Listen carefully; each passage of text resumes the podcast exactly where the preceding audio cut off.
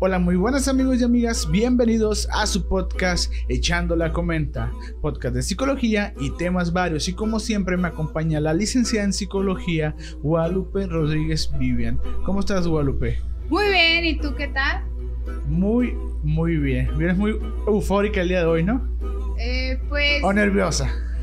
No nerviosa, pero me encanta es esto, esta nueva temática por ser el ah, mes de octubre. Así es. Vamos a sacar un programa aparte del que ya sacamos, ¿no? Va a ser nomás por el mes de octubre porque vamos a hablar sobre temas paranormales o historias también paranormales. Vaya. Así es. Y para que nos vayan conociendo, para aquellas personas que no nos conocen, es una parte, conforme vamos avanzando en los programas, queremos poner una parte de lo que nos gusta, una parte de lo que somos. Y este tema va muy pegado a... Es uno de los temas que me gustan a mí. A mí también, que llaman la atención. Así es, da miedo, no, da miedo. No vamos a decir que no, el miedo está, pero... Así es. Es emocionante, ¿no? Bueno, así que vamos al tema.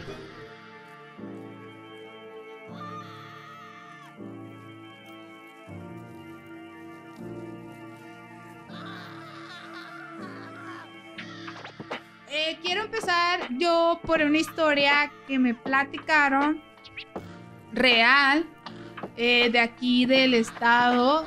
100% real, no fake, ¿eh? De Sonora, Ciudad Obregón. Eh, la joven se llama Diana, Diana Elizalde, y nos platica un acontecimiento que le sucedió a su tía. Ella relata, ella nos cuenta que su tía había visitado a otra tía de ellas en Guaymas. Cuando ella regresó, todo era normal, ¿no? Esto pasó hace cinco años y Diana lo cuenta así. Mi tía estaba acostada con su hijo en la recámara. Una noche se despertó porque su hijo estaba quejando, dormido. Cuando sus ojos miraron un bulto parado mirándolas, ella le dijo, ¿Qué quieres? le dijo. Platicar con alguien.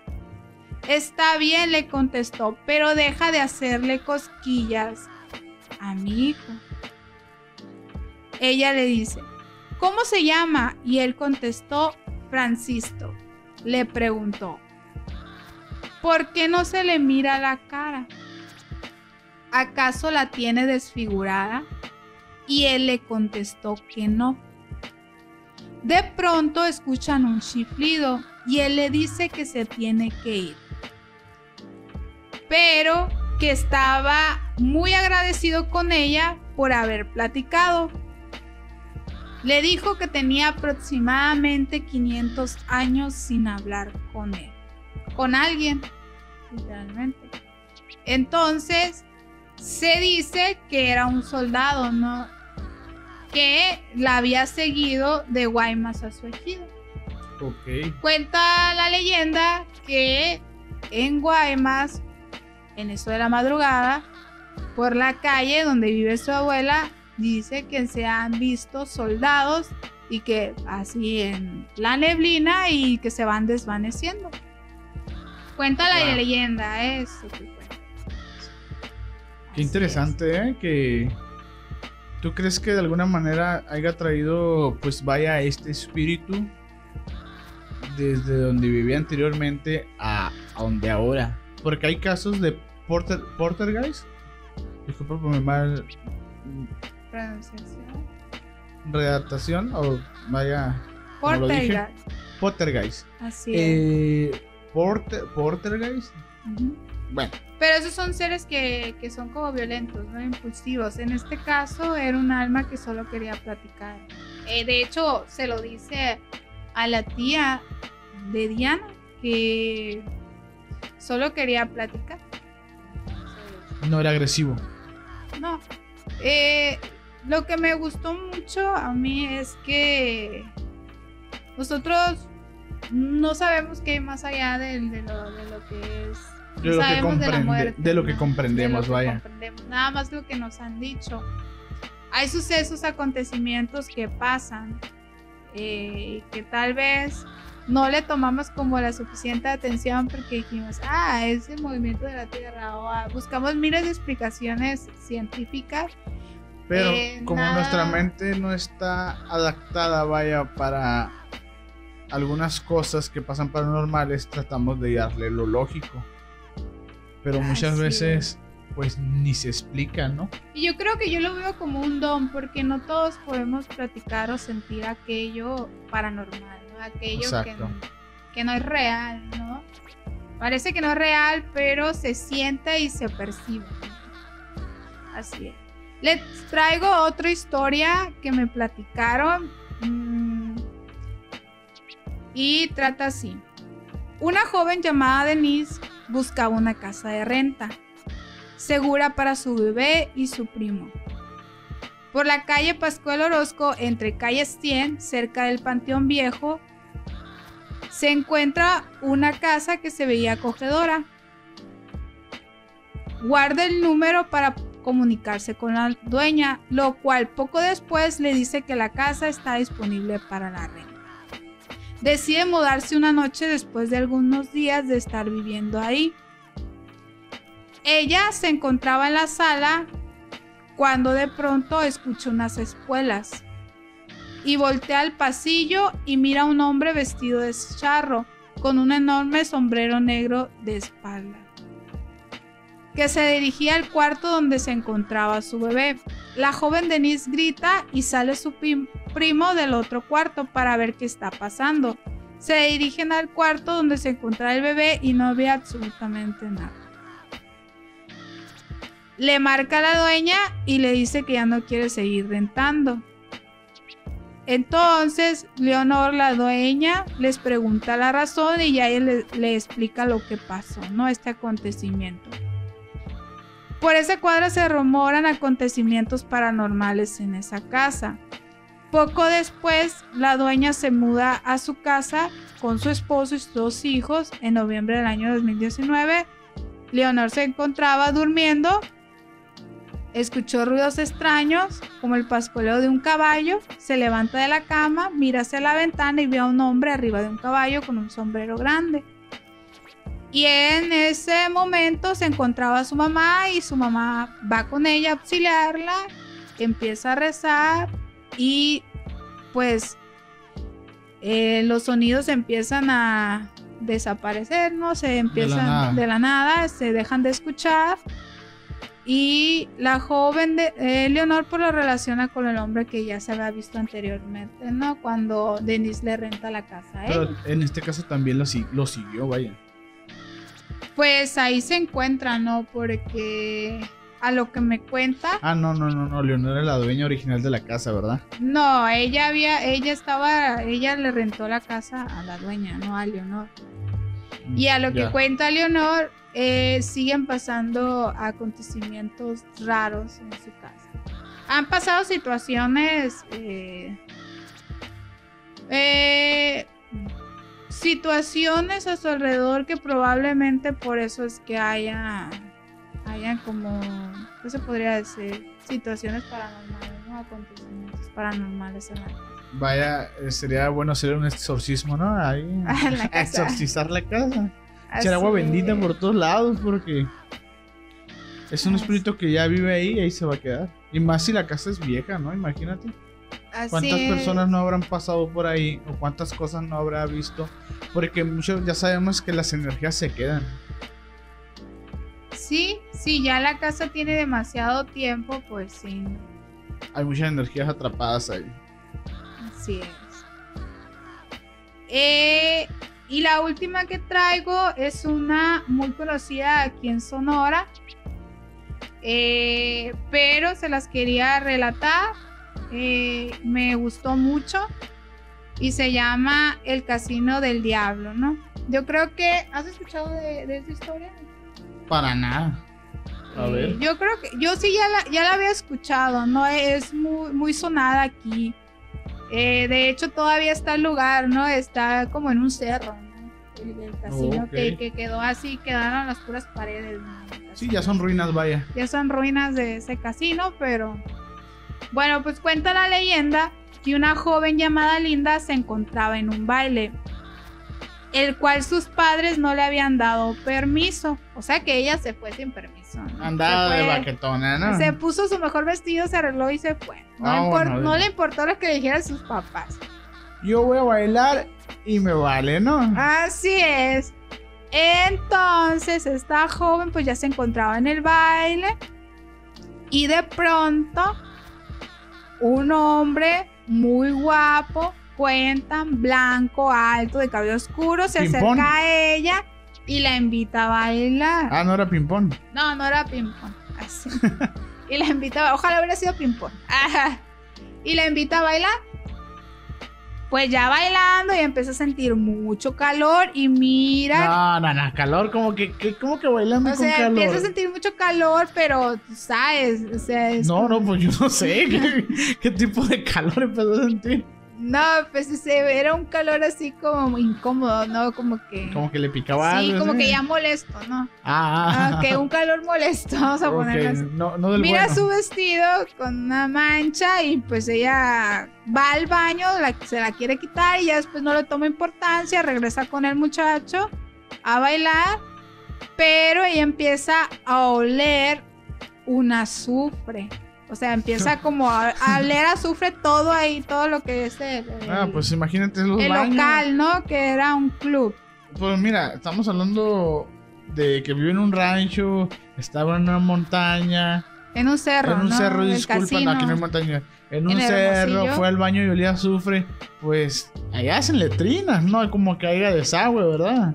Ah, pues en este caso era muy feo, muy fétido el olor a azufre.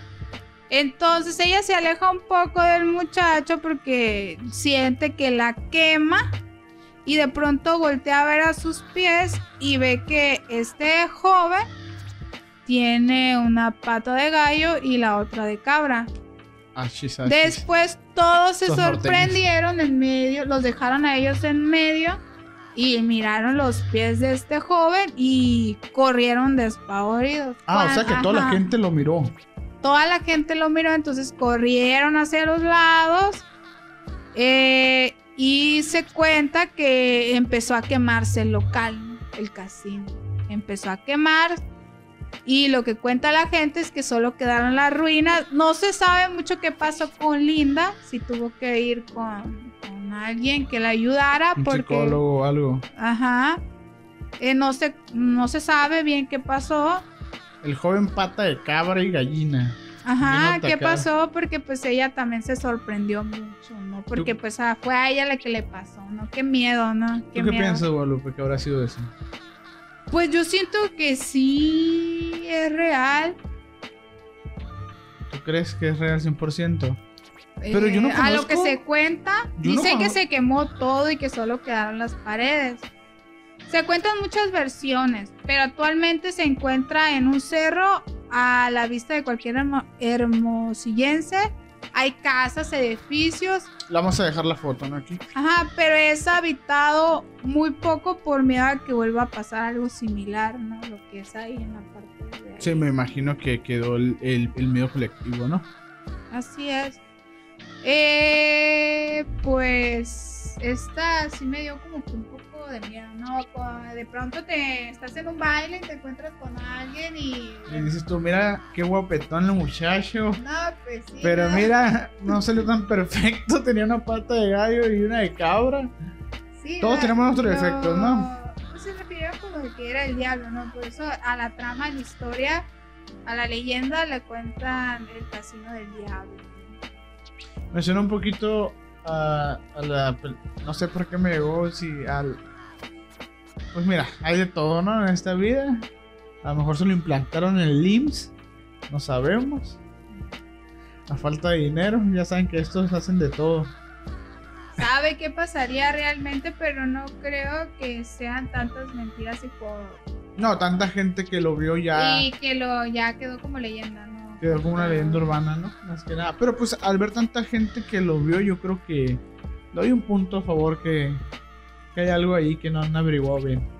Vamos sí, es que miedo, ¿no? Si estás en la noche, no sé, en las ruinas. No, no, no, yo salgo corriendo. No, yo no lo haría, ¿no? Yo no estuviera en medio de las ruinas en la noche. No estamos tan zafados, ¿no? Para hacer eso. Para grabar y ver si algo pasa, ¿no? Exacto. Bueno, voy a hablar del proyecto Abigail. Lo que empezó como un experimento en la Segunda Guerra Mundial terminó como el peor error nunca revelado del Área 51 y esto es el proyecto Abigail. Abigail Wester era hija de uno de los científicos más importantes y destacados del Área 51, el comandante Albert Wester, quien creó a uno de los monstruos más terroríficos de uno de los lugares con más secretos y con más historias conspirativas del mundo, que es el Área 51.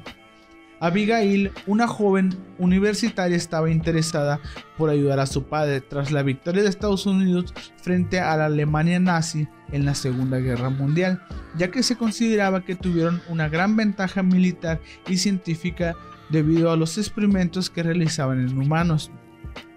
Esto era una, una teoría conspirativa, ¿no? Que siempre se ha sabido, o más bien no se ha sabido, más bien se rumorea del Área 51 que pasan, que tienen extraterrestres, que tienen naves espaciales, que tienen armas antigravedad, que tienen infinidad de cosas en el Área 51 que no es una base militar común y corriente como nos hacen creer. Bueno, ante esta situación y con la necesidad de darle el uso científico al Área 51, dejando a un lado ya que se utilizaba para guardar armas y equipamiento militar importante, Albert Wester optó para empezar a finales de 1945 el proyecto Abigail, con una persona de confianza que no podía revelar toda la información obtenida que era su hija. ¿Tú experimentarías con tu propia hija? Ay, yo no lo haría. Pues mira, Aquí a él, al señor Albert, no le importó. ¿Qué es el proyecto Abigail? Se preguntarán. A pesar de las leyendas y según los documentos encontrados en las redes inteligentes de Estados Unidos, el objetivo era estudiar cómo los seres humanos podrían vivir en situaciones extremas. Sin embargo, esta no es la historia que todos conocemos del proyecto Abigail, ya que se sabe que la joven empezó a recibir cualquier cualquier experimento que su cuerpo pudiera soportar, como distintas dosis de radiación. Ya sabemos lo que puede llegar a ser la radiación. Tenemos a Chernobyl, el peor desastre nuclear que pudo haber ido, pudo haber habido después de cobalto 60, ¿no? Que, o cobalto 40, ay, no me acuerdo. Después del cobalto aquí en México, que sí es un desastre. Tras dos años de los peores experimentos, Wester se dio cuenta que su pequeña Abigail se encontraba con la piel arrugada, dientes crecidos de manera desproporcionada y su mente se encontraba fuera de razón. A pesar de todos los consejos de sus colegas, el científico decidió que los experimentos en su hija Abigail deberían de seguir sin importar lo que cueste, ya que la joven era dependiente a los medicamentos y su vida estaría en peligro sin ellos. Llegaron a experimentar tanto con ella que la deformaron. Aquí vamos a poner la imagen. Eh, no es de una fuente confiable, pero supuestamente son imágenes sacadas del área 51. No sé, un hacker, no sé cómo se dieron, pero son las imágenes que vienen en todos los casos, ¿no? Al ver que Abigail había cambiado tanto y que su mente se había perdido totalmente, el hombre decidió suicidarse debido al gran daño que había causado a alguien de su propia sangre. Albert Wester dejó una nota donde pedía que no mataran a su hija o que intentaran regresarla a la normalidad. Viendo la imagen, Guadalupe, ¿qué piensas?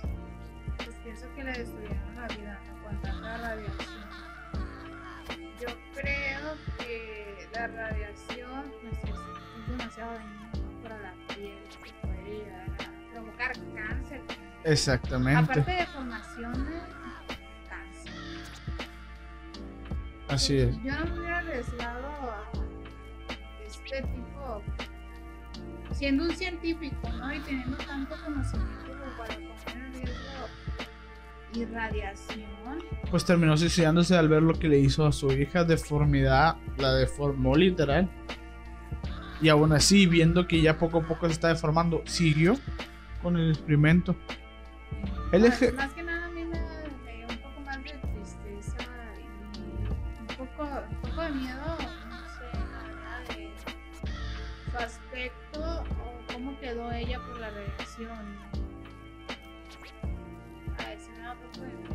Así es. Bueno, el ejército estadounidense, ay disculpen, el ejército estadounidense no estaba dispuesto a gastar más presupuesto y lidiar con el animal salvaje, entre comillas, en el que se había convertido Abigail, por lo que decidieron que el hambre sería la encargada de matar al monstruo que habían creado en el área 51. Tras esa orden, los cocineros dejaron de preparar los enormes platos que se tenían asignados para el proyecto Abigail porque lo que esperaban que la joven prometía resolver muchas dudas termina- terminara con su calvario y, a- y pasara a mejor vida, ¿no? Pero el proyecto Abigail no fue tan sencillo. Miembros de la famosa área en Nevada, Estados Unidos, aseguran haber escuchado aullidos y rasguños. Se dice que el monstruo escapó de su jaula. En un intento de sobrevivir y buscar alimento no antes de dejar a dos guardias muertos y muchas espeluznantes historias a su alrededor. ¿Cuándo se hizo el proyecto Abigail? Hasta el momento no hay fecha exacta sobre cuándo inició este polémico proyecto del Área 51. Sin embargo, datos obtenidos revelan que fue a finales de 1945 cuando la Segunda Guerra Mundial había terminado y Estados Unidos junto a sus aliados habían derrotado al régimen de Adolfo Hitler y la Alemania nazi.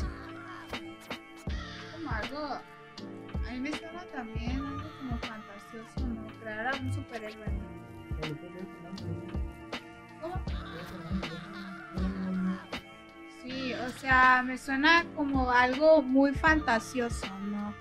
El tema de, de Abigail, eh, ¿por qué? Pues porque crearon un superhéroe, ¿no? Ya es como que fuera de, de real, algo fantasioso. ¿no? Sí, quisieron experimentar a ver qué tanto soporta. Como crear un suero, ¿no? El suero del Capitán América, ¿no? Ándale, algo así Algo quisieron así hacer. quisieron hacer con Abigail. Pues siempre se ha sabido que experimentan, ¿no? Entre leyendas urbanas. No es que se sepa de forma oficial, pero siempre ha habido esas leyendas urbanas eh, de que dicen que en el 51 experimentan con humanos, que experimentan con nuevas Con humanos, naves, animales, animales, con todo. con todo, ¿no? ¿Qué hay de cierto en la leyenda de Abigail Wester? Todos sabemos que el Área 51 es uno de los lugares con más misterios de Estados Unidos y quizás del mundo, por lo que es difícil saber si en realidad esta historia es verídica. Sin embargo, en 2019 se dio a conocer que Edward Snowden, consultor tecnológico de Estados Unidos, encontró documentos que habla- hablaban sobre el Área 51 y no se mencionaba sobre el proyecto Abigail, pero hay datos que podrían ser el inicio de esta espeluznante leyenda. Abigail Allen fue una de las voluntarias para experimentar la prueba científica Biosfera 2, la cual se realizó en 1991 con el propósito de determinar situaciones extremas donde los humanos podrían sobrevivir. Abigail, con otros siete investigadores voluntarios, se encerraron durante dos años en una estructura de cristal y acero donde recrearon varios ecosistemas del planeta para estudiar.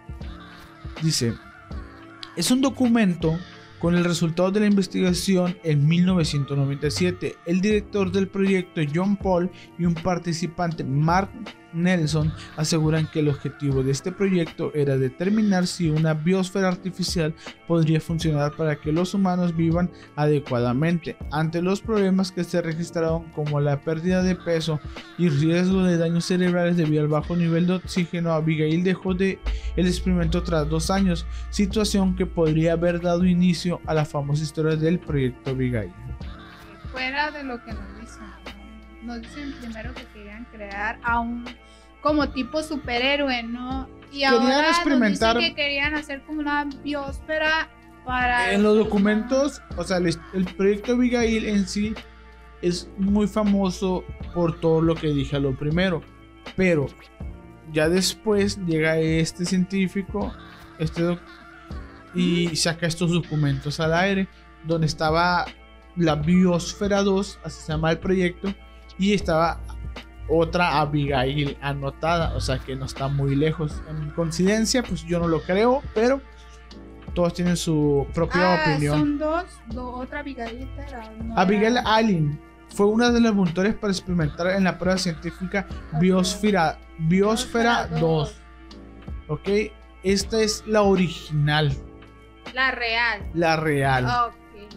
Pero se dicen que la otra es la, vaya que, que es la realidad. la- Esta es la disfrazada y la otra se dice que es la, lo que pasó en realidad. Pero pues todos tienen su opinión. Ahí en casita ustedes sabrán. Bueno, la siguiente historia que yo traigo es algo corta, pero es interesante. En 1995, un hombre llamado Terry Kurtz se suicidó de un disparo a la cabeza. Como era donante de órganos, su corazón fue trasplantado a un hombre de 57 años llamado Sonny Graham. Pero cuando Sonny conoció a la esposa de Terry, algo extraño comenzó a ocurrir. Sonny conoció a la esposa de Terry para agradecerle por el corazón de su ex, de su ex esposo muerto, vaya. Instan- instantáneamente se enamoró de ella.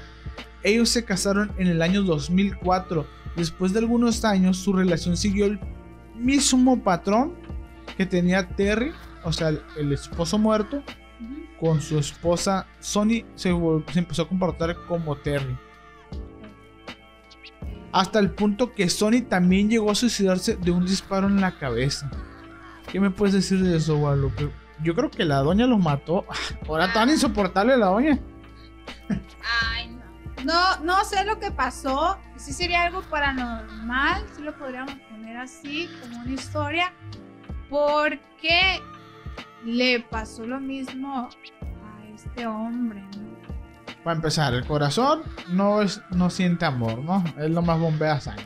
Así es. Eh, Eso de que le traspasaron el corazón y se enamoró instantáneamente de ella, lo dudo.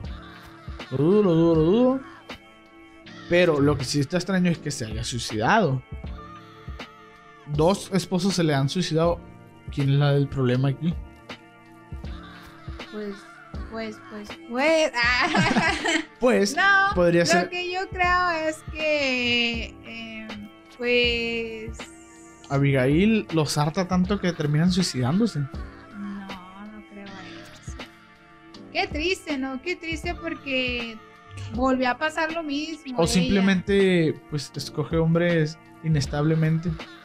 Probablemente, eso sí te creo, de, de que también probablemente haya pasado por depresión, también estaba pasando por depresión, entonces... sí Bueno. creo.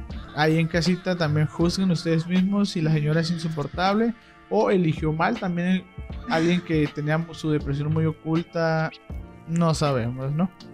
Bueno, y ya por último vamos a hablarles de los niños de los ojos negros. Ah, eso sí me da miedo. Y son muchos, muchos, muchos casos, pero le voy a hablar del más famoso. Vamos a empezar.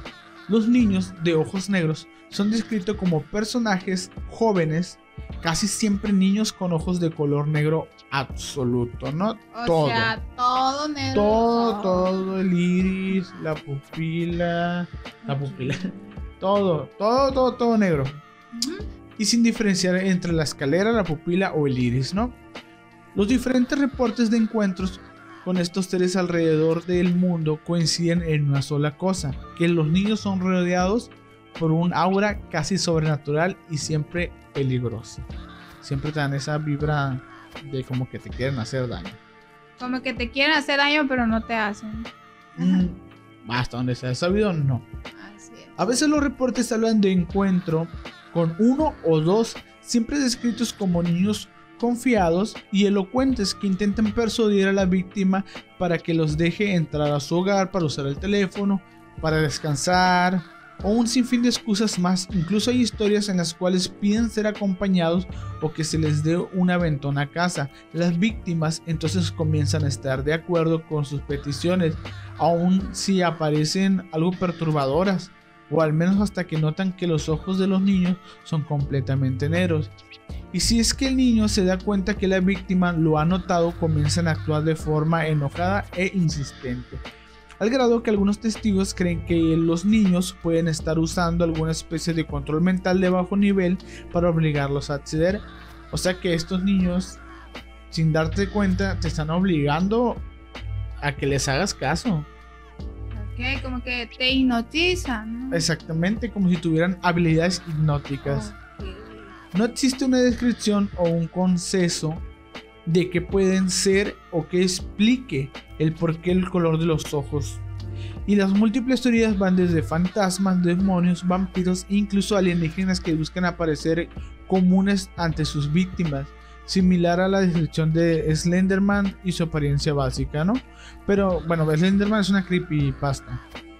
Pero todos los testigos están de acuerdo en que los niños de alguna forma buscan acceder a una casa, a un vehículo y que son incapaces de entrar por su cuenta. ¿Por qué? Qué chistoso eso. No pueden entrar, no pueden abrir carros, o sea, están como pidiendo el favor de... De pasar, De pasar. Y ya si tú les das permiso, ya entran. Exactamente. Mientras tú no les den permiso, no, No entran, pero se enojan. Ah, se enojan porque tú no les. Porque no les... Ay, no- no- qué miedo, ya me dio miedo. Ahí van a aparecer unas imágenes recreativas, ¿no? De cómo serían, ¿no? Son imágenes ilustrativas, vaya. Que estás platicando esta leyenda de, de estos, Sí. de estos niños. Déjame platicarte que a mí alguien me platicó hace mucho tiempo eh, que un tío estaba de visita en su casa y que todos los de su casa, bueno, los que estaban alrededor, los que alcanzaron a mirar, miraron que cuando después de que él se bajó y ya entró a la casa, eh, detrás de él eh, se había bajado un niño. Eh, Lo estaba Des- persiguiendo. Ajá. Des- después, eh, pues el tío se fue y pas- empezaron en la casa, empezaron a pasar cosas extrañas, cosas de, como por ejemplo, Sobrenaturales. eh, empezaba a tumbar cosas como para hacerse notar.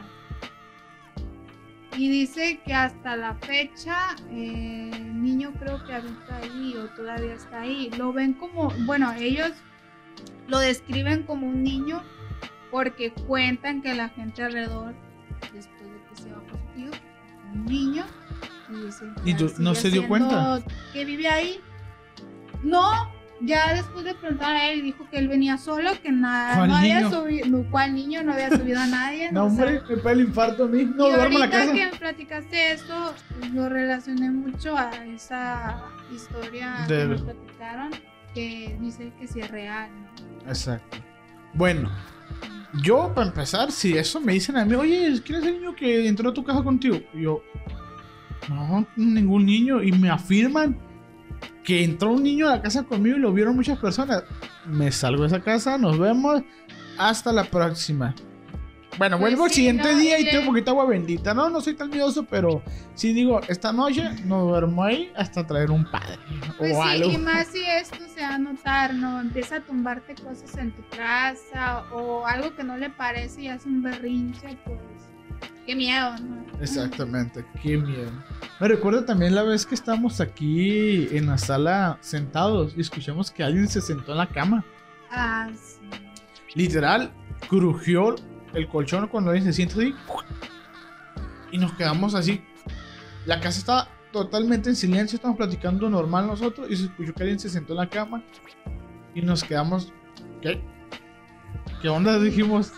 Y Como fuimos que a. aprendes a vivir con ellos. Sí, ¿no? exactamente. Como, Ay, no, o sea, que te, qué te miedo. te acostumbras, ¿no? Te acostumbras, ¿no? Como el anterior programa que la lámpara, si, Ah, sí. nos escucharon en el anterior programa de la confianza, Se cayó la lámpara se cayó la sola. lámpara sola. Y esto no es algo que estamos inventando. Bueno, No, no, no, lo no. vieron ustedes, pero es algo Se que va a ver. pasa. En cambio, Luz se va a ver en el, en el video. Así es, pues. Bueno, vamos con la leyenda más famosa de los niños de los ojos negros. ¿Qué sería de un tráiler, de un thriller, perdón, o una película de miedo sin que algún psicópata poseído demoníacamente aparezca con los ojos desorbitados o de color negro? Pero como suele decirse, la realidad siempre supera la ficción y son varios los relatos que se acumulan en internet desde la década 1990 sobre la aparición de jóvenes de entre 9 y 17 años con los ojos negros, algunas veces llamados Beck. El más elocuente de ellos corresponde a lo vivido por el periodista estadounidense Brian Bettel el 16 de enero de 1998 a continuación, una versión pues, más acortada de lo que vivió esta persona y de todo lo que experimentó. Dice, era de noche, recordé que... Dice, era de noche, recordé que adeudaba la cuota mensual del internet y para evitar un indeseado corte decidí al centro comercial donde la empresa tenía un buzón para pagos fuera de horarios comercial. Al lado de la antigua sede de Camelot Communication en Abilene se hallaba un cine que en ese momento proyectaba Mortal Kombat, así que estacioné frente a la marquesina para aprovechar la luz y escribir el cheque. Cuando de repente alguien golpeó la ventana del acompañante, volteé la cabeza y vi que había dos niños observándome. Era difícil determinar su edad exacta, pero oscilaban entre los 10 y 14 años. Pensé que me iban a pedir unas cuantas monedas e inesperadamente sentí pánico. Fue algo indescriptible que nació desde lo más interno y primitivo de mi ser. El chico más alto sonrió y eso me heló aún más la sangre. Sabía que algo no estaba bien, pero no sabía qué era. Por inercia bajé el cristal y pregunté qué necesitaban. El chico sonrió aún más y pude ver que sus dientes eran muy, muy blancos. Hola señor, tenemos un problema, respondió mientras el otro chico permanecía mirando fijo, en silencio. La voz era de la de un joven, pero su dicción era calma, tal vez muy aplomada para su edad. Sentí ganas de irme, pero no pude evitar seguir oyéndolo. Ahí habla lo que como que te hipnotizan para que no te vayas por alguna extraña razón te quedas ahí y como que le sigues. Sí, te hipnotizan con los ojos, yo creo, son Eso estaba pensando yo. yo creo. Bueno, sentí ganas de irme, pero no pude evitar seguir oyéndolo. Verá, mi amigo y yo queríamos ver la película, pero olvidamos nuestro dinero. Continuó, necesitamos ir a nuestra casa por él. Nos llevaría. Uh, bueno, fue lo que mejor pude decir. Aquí es donde la historia se vuelve más rara, porque su compañero silencioso lo miró con una mezcla de confusión y culpa en el rostro. Parecía algo sorprendido porque no abrí la puerta de inmediato. El hablante me miró algo perturbado como si supiera que estaba buscándoles algo raro. Vamos, señor, dijo de nuevo, suave como la seda. Habla muy muy calmado este niño, ¿no? Habla suavecito. Suave y no tan como hipnotizante, sí. Ahora no iba a decir algo, pero no, no. ¿Qué película quieren ver? Pregunté finalmente. Mortal Kombat, por supuesto, contestó. Claro, respondí, y miré rápidamente la marquesina y el reloj en mi auto. La película había empezado una hora atrás y era la última función de la noche. Me interrumpió y dijo, vamos señor, déjenos entrar. No podemos entrar hasta que nos deje. Solo déjenos entrar y nos iremos antes de lo que sepa. Iremos a la casa de nuestra madre. Recuerda que ellos no pueden abrir las puertas. Tú le tienes que dar el permiso para que ellos entren. Me di cuenta que mi mano estaba en la manija de la puerta casi por abrirla cuando la retiré de manera violenta. No se dio cuenta que la estaba, estaba a punto de abrir la puerta. Por algo que me obligó a no mirar a los niños cuando los miré nuevamente, cuando mi mente volvió en sí, vi por primera vez sus ojos eran negros como el carbón, sin pupilas, sin iris, solo dos orbes negros que reflejaban la luz roja y blanca de la marquesina. El joven silencioso tenía una expresión de horror que parecía indicar dos cosas. Ocurrió lo imposible y se dio cuenta. El mayor aparento, perdón, el mayor aparento de furia y reitero, vamos señor, no las, no los las Perdón, vamos señor, no lo lastimaremos. Tienes que dejarnos entrar. No tenemos armas, le dijo el niño. Entonces me asustó y a más no poder, con ese tono prácticamente estaba diciéndome, no necesitamos un arma. Elevó la voz y con palabras me mezclaban que mezclaban enojo, pánico, dijo por última vez, no podemos entrar si no nos da permiso. Ya tenía la mano sobre la palanca de cambio y arranque en reversa a toda velocidad. Cuando volteé para verlos bien, habían desaparecido. En todos los años venideros, Vettel no volvió a vivir un hecho así y es el día de hoy que sostiene esta historia.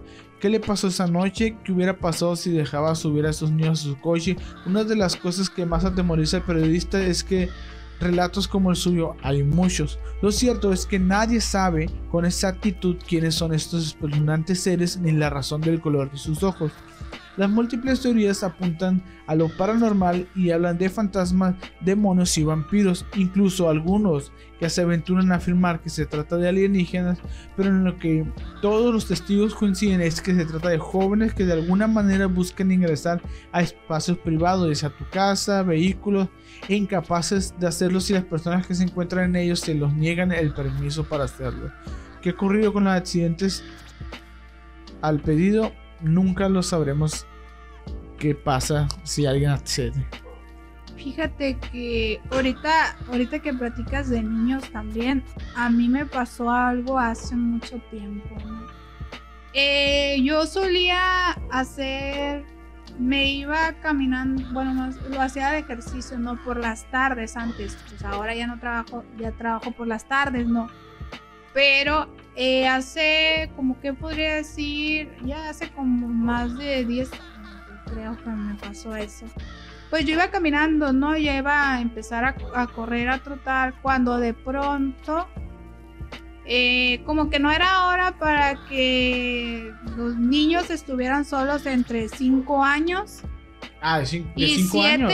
5, 7 años. Eh, díselos a los papás de mis vecinos. Ah, no, mentira. En, en un campo, o sea, ahí corriendo.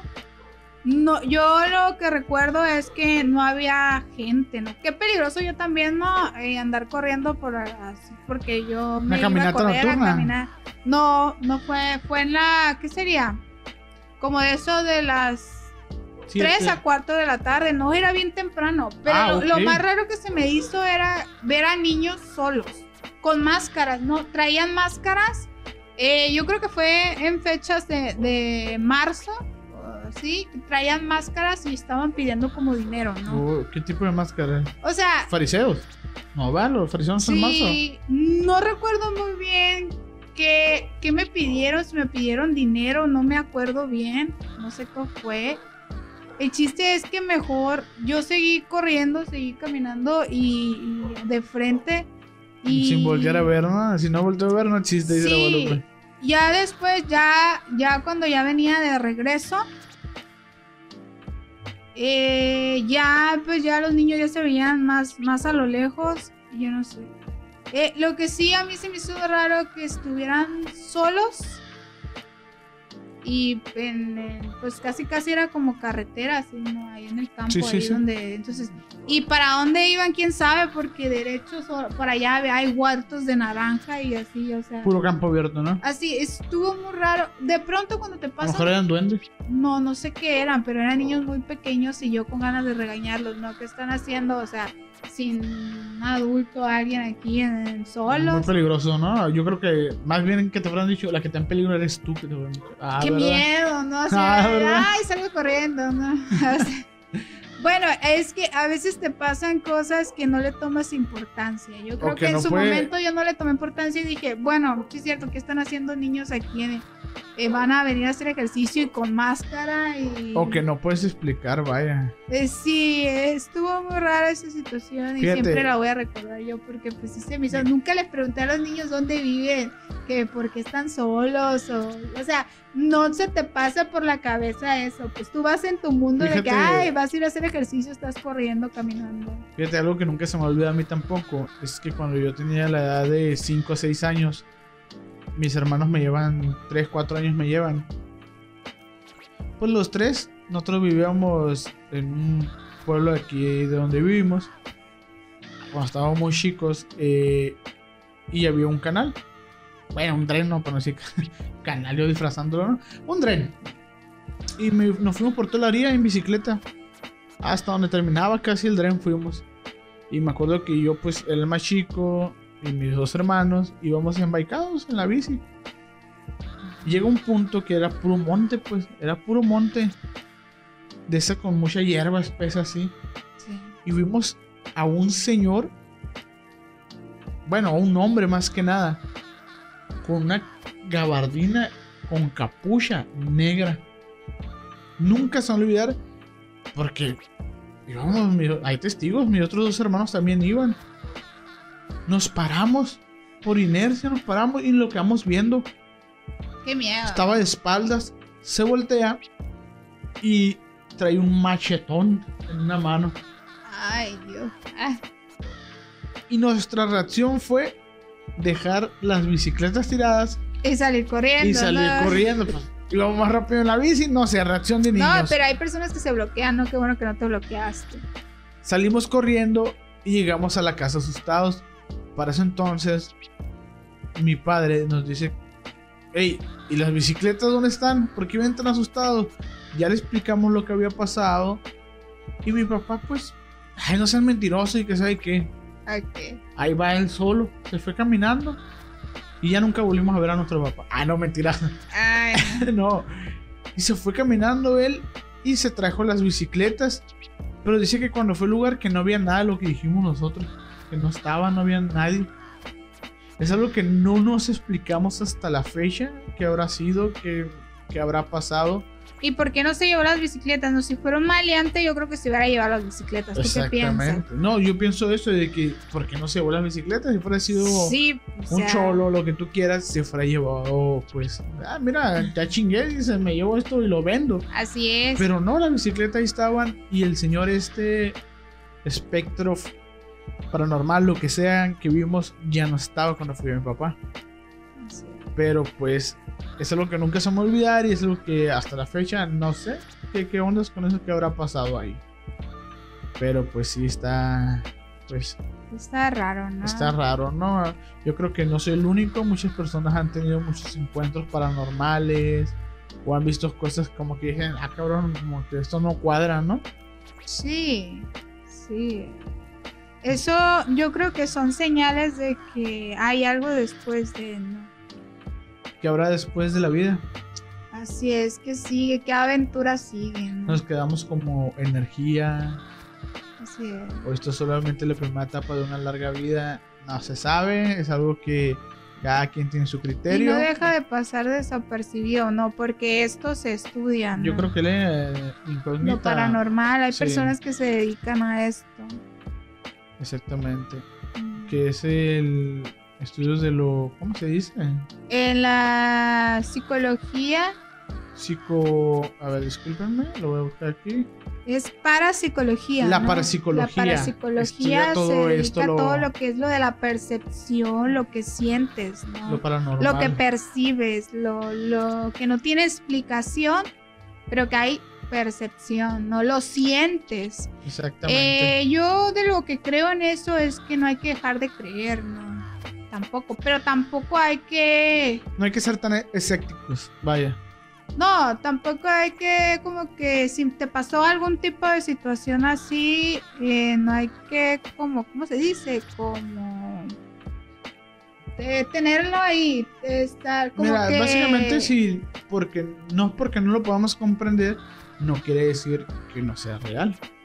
Mm, Pues sí, es como no obsesionar. La palabra correcta, perdón, discúlpeme, es no obsesionarte con eso, sino que ya como con más calma, ya ir a tu casa, ya platicárselo a alguien, o si te pasó en tu casa, Analizarlo, vaya. que te tengas de confianza. Y si no le encuentras explicación, pues así déjalo, no te claves, sino no, que no te claves, no te obsesiones. hay muchas cosas en Eh, esta y escríbelo y tal vez puedas hacer una historia, ¿eh? O un cuento de terror muy Así es. interesante. Al final de cuenta, todo tiene explicación Ujú. O el- no, Yo siento, quién sabe. yo siempre siento que el ser humano siempre busca aquello que no, ¿cómo se, dice? ¿Cómo se puede decir? Busca eso que busca algo más. todo el Sí, tiempo, buscar ¿no? más allá. Es que la incógnita más grande de toda la vida, yo siempre voy a decir que es qué hay después de la vida. O sea, ¿qué hay después de morir? Morimos y qué pasa con nosotros. Somos Pues- seres de energía, nos quedamos con energía. eh, yo pues hay un, hay un cielo, hay otra vida, reencarnamos, Hay un infierno. hay un infierno, no se sabe, porque nadie ha ido y ha venido. A menos que pues se lean la Divina Comedia, ¿no? Donde Dante nos explica su viaje al infierno, al purgatorio y el cielo. Y ahí sí que miedo en el infierno, ¿no? Todo lo que él plastica Dante del infierno. Pues sí, es, como- dolor, ¿no? Es exactamente dolor y sufrimiento, y es como lo explica Dante y como lo hace ver la iglesia y miles de referencias de lo que tú quieras de cómo es el infierno de películas. eh, pues, chale, ¿no? Si vamos para allá algunos, qué triste. Así que pórtense bien, ya saben. Así es. Bueno, eh, de mi parte ha sido todo, Guadalupe. De mi parte es todo y ojalá que les haya gustado. Nosotros quisimos hacer algo especial, algo que nos gusta, Por el mes que de nos gusta hablar octubre, que es por el mes lúgubre. de octubre. Y le doy de nuevo las gracias por escucharnos hasta el final. Exactamente, Y- gracias. Nos vemos. Hasta la próxima. Bye. Bye.